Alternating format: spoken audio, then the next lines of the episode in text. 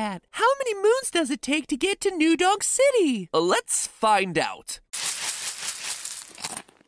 A one. A two. A three. 20 minutes later. 46. 47. 48. 48 sugary moons. Now, if you'll excuse me, I don't feel too well.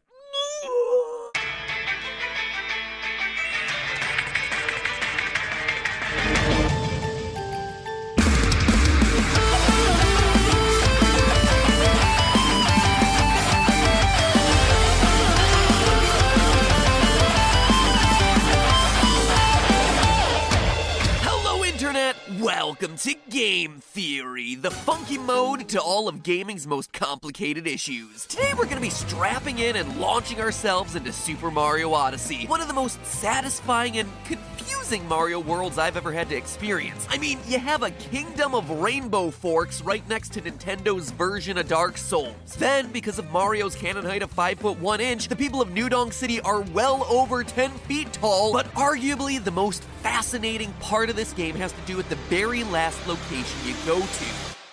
The moon. Not because of the dark side stages or the boss rush, but because when you actually sit down and do the math, the moon is proven to be the single biggest threat to Mario. Nay, I say the entire Mushroom Kingdom. Forget Bowser and his petty little schemes to marry Princess Peach, that is nothing. This thing, this thing right here is a threat scarier than anything Nintendo has ever cooked up. We're talking Majora's Mask levels of planet wide moon based catastrophe here, people. But to truly understand why this thing, the moon, is such a menace to Mario in this game, we're gonna have to do some math. So get ready, theorists. Let's crack open some formulas and break out the TI 84s. yeah, 84s. We gotta bust out the big guns today. Because here we go, off the rails to explore the great wide wacky world of Mario astrophysics. To begin, we need to first establish how large Mario's Earth and Moon are and how far these celestial bodies are away from each other. Now, by this point, you guys know how many headaches the Mario franchise causes me on the pixel measurement side. From shifting heights to wacky gravity, Mario isn't fighting Bowser so much as he's constantly fighting against my math. But determining the size of his planet in this game, this one, this was the straw that broke the camel's back. I thought for sure that there would be a way to do it between all the maps and globes that are present in the game's marketing and in the game itself. And let me tell you, I tried. I tried measuring pixels, but we had no consistently sized reference points. I tried measuring steps, but none of the stages allow you to truly see a whole continent. We attempted Al Biruni's method, the Iranian scholar who determined the radius of the Earth by observing the heights of mountains, but without being able to reach a point on the horizon, we actually couldn't establish a distance between anything. I examined the globes, the brochures, the start screen, the opening menu, promotional materials for this damn game, so many different things. But damn it, Nintendo, you always have to make it difficult. So you know what? I gave up. You heard that right. I just, I threw in the towel. To my knowledge, there is no definitive way in this game to prove the actual size of Mario's planet and his moon. Seriously, I feel like I tried everything here. However, just because I gave up on the measurement doesn't mean that the theory itself was in the pooper. Doing this for as long as I have, I know that there's more than one way to skin a Mario. Oh boy, that's a gruesome image. Sorry, that didn't come out right at all. Anyway, the key to this theory is the Roche limit, a theory concept first proposed by game theorist Reddit user And John Cena. For those of you who don't know, there's a magical distance a moon has to be away from a planet to remain a moon. Now, what do I mean by that? Well, think about it this way any planet or moon is held together by its own gravity, right? That's why all of these things are balls. All the stuff in the planet is being pulled towards the center, making it an orb in space. But remember, everything has gravity. Big things like the Earth, smaller things like the moon, even really small stuff like you or me, we all have those gravitational forces that act on each other. For instance, the Earth, under the influence of the moon's gravity, has whole continents raised about 50 centimeters because of the moon's pull on Earth. And conversely, the moon's surface shifts by about 5 meters towards the Earth in response to Earth's gravitational pull. And to make those facts even more incredible, remember right now the moon orbits the Earth at an average distance of about 384,000 kilometers, or 238,000 miles. That is how strong strong the force of gravity is. So that begs the question what happens when you bring those two objects closer together? Where the big object, like the Earth, with lots of gravity, is able to pull even harder on the small object with less gravity, like the moon? Well, something unexpected actually. The moon would get ripped to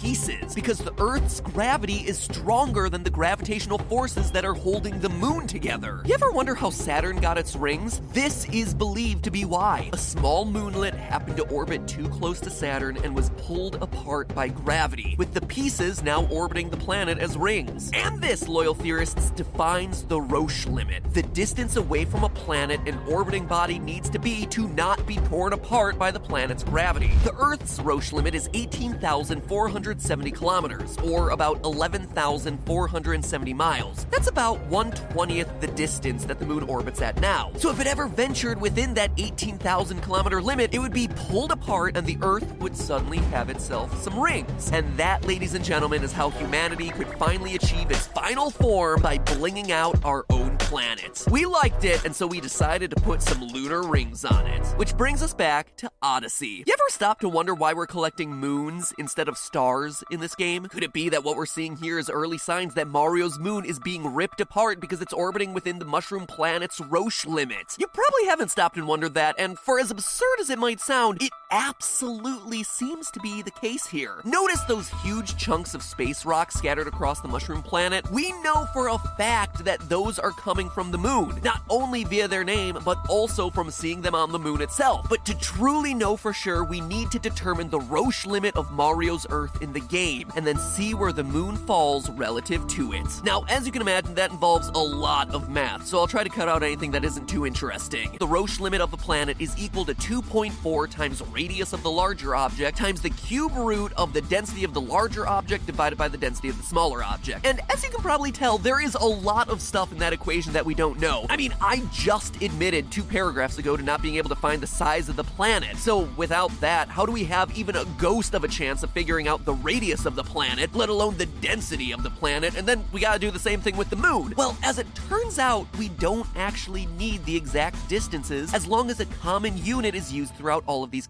calculations. So stick with me here and let's just base everything off the moon's radius. Give it a variable, let's call it little r. Now, as you zoom out to the overworld map, there are two frames where Mario's moon and the planet are side by side. And that's important so perspective doesn't distort their ratios. Taking pixel measurements from both of these frames, we can see that the moon's radius is about 30% of the radius of the planet. But luckily, we can also double check this. In New Donk City, there's a model of the Earth and the moon on the ground in front of City Hall. And wouldn't you know it, but once Hey, it's Kaley Cuoco for Priceline. Ready to go to your happy place for a happy price? Well, why didn't you say so? Just download the Priceline app right now and save up to 60% on hotels. So, whether it's Cousin Kevin's Kazoo concert in Kansas City, go Kevin, or Becky's Bachelorette Bash in Bermuda, you never have to miss a trip ever again. So, download the Priceline app today. Your savings are waiting.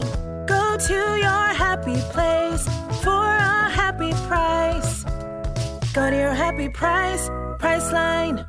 Once again, the math checks out. In this model, the radius of the Earth is determined to be 3.3 moon radii. And with that, we can say that the moon radius equals little r, and Mario's planet radius equals 3.3 times little r. Since we're eventually working our way to finding density, the next step is to find the mass of both Mario's Earth and Mario's moon, which again seems like it should be impossible, but luckily we have another secret backdoor here gravity. You see, when it comes to finding the properties of planets and stars, there are a lot lot of different formulas that we can use, since, you know, there's no actual way for scientists to weigh a planet without using some form of math. So here we can use gravity to calculate the mass by using the following equation mass equals acceleration times radius squared over the gravitational constant. That acceleration right there, it's as easy as finding out how fast Mario falls after jumping. First on the mushroom planet, and then again on the moon. For that, all we need is the distance that Mario is falling and the time it takes him to fall. Plug those numbers into this equation, and we get holy jeez! On his home planet, Mario's normal jump has a downward acceleration of 70.16 meters per second squared. That is well over seven times Earth's normal gravity. It is three times Jupiter's gravity, and it's over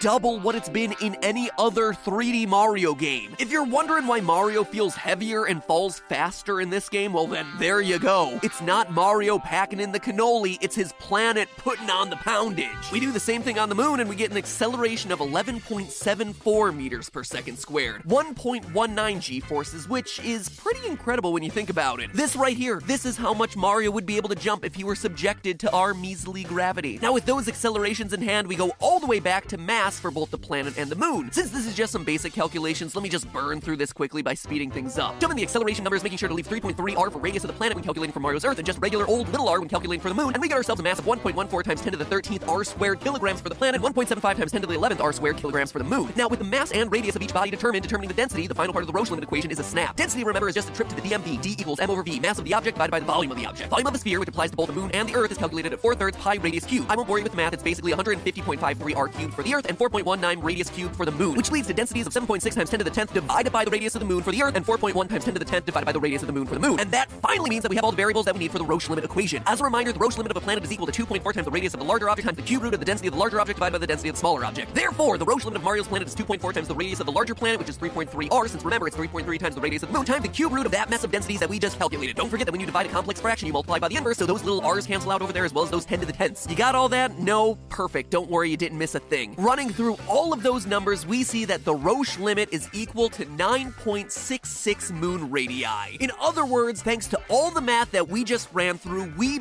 proved that if Mario's moon is within 9.6 moon radii from the center of his Earth, it will be slowly getting torn apart by Earth's gravity, which would give us the reason why we have hundreds of mini moons and moon rocks all scattered across the surface of Mario's planet. And you know what? That's exactly what's happening here. You know how in the Moon Kingdom there's a spot where you can see the Earth not so far off in the distance? Well, using that vantage point, it seems pretty obvious that the moon is super close to Mario's planet. So we could just assume it's within that Roche limit, but that's not good enough for me or the standards that I have for this show. So using that vantage point coupled with the in-game compass, you heard that right, using the in-game compass to measure actual angles, it may seem unbelievable, but it's actually possible to determine the exact distance with trigonometry, chord lengths, and good old SOHCAHTOA. But since this is the sort of math that I personally never wanted to show up in my life again, and I can only assume like three of you actually care about this type of nitty gritty detail, I'll do it as a mini theory if enough of you in the comments are actually excited about that sort of thing. Suffice it to say, running all of those numbers, you get the moon sitting just about 5.5 moon radii away from the Earth, confirming that it's within the Roche limit and that it is getting eaten alive by the planet's gravity. And remember, this isn't hypothetical. This actually isn't just a theory. This is truly how Mario's planet would be behaving relative to Mario's moon. It would be eating it alive. That is insane. And while that goes a long way to explain why moon rocks and multi moons are scattered everywhere, it also spells out some dire consequences headed straight to Mario's planet. To give you an example, consider this. When our sun starts to burn out and turn into a red giant, it's predicted that our moon will be pulled out of orbit and it'll be pulled closer to Earth,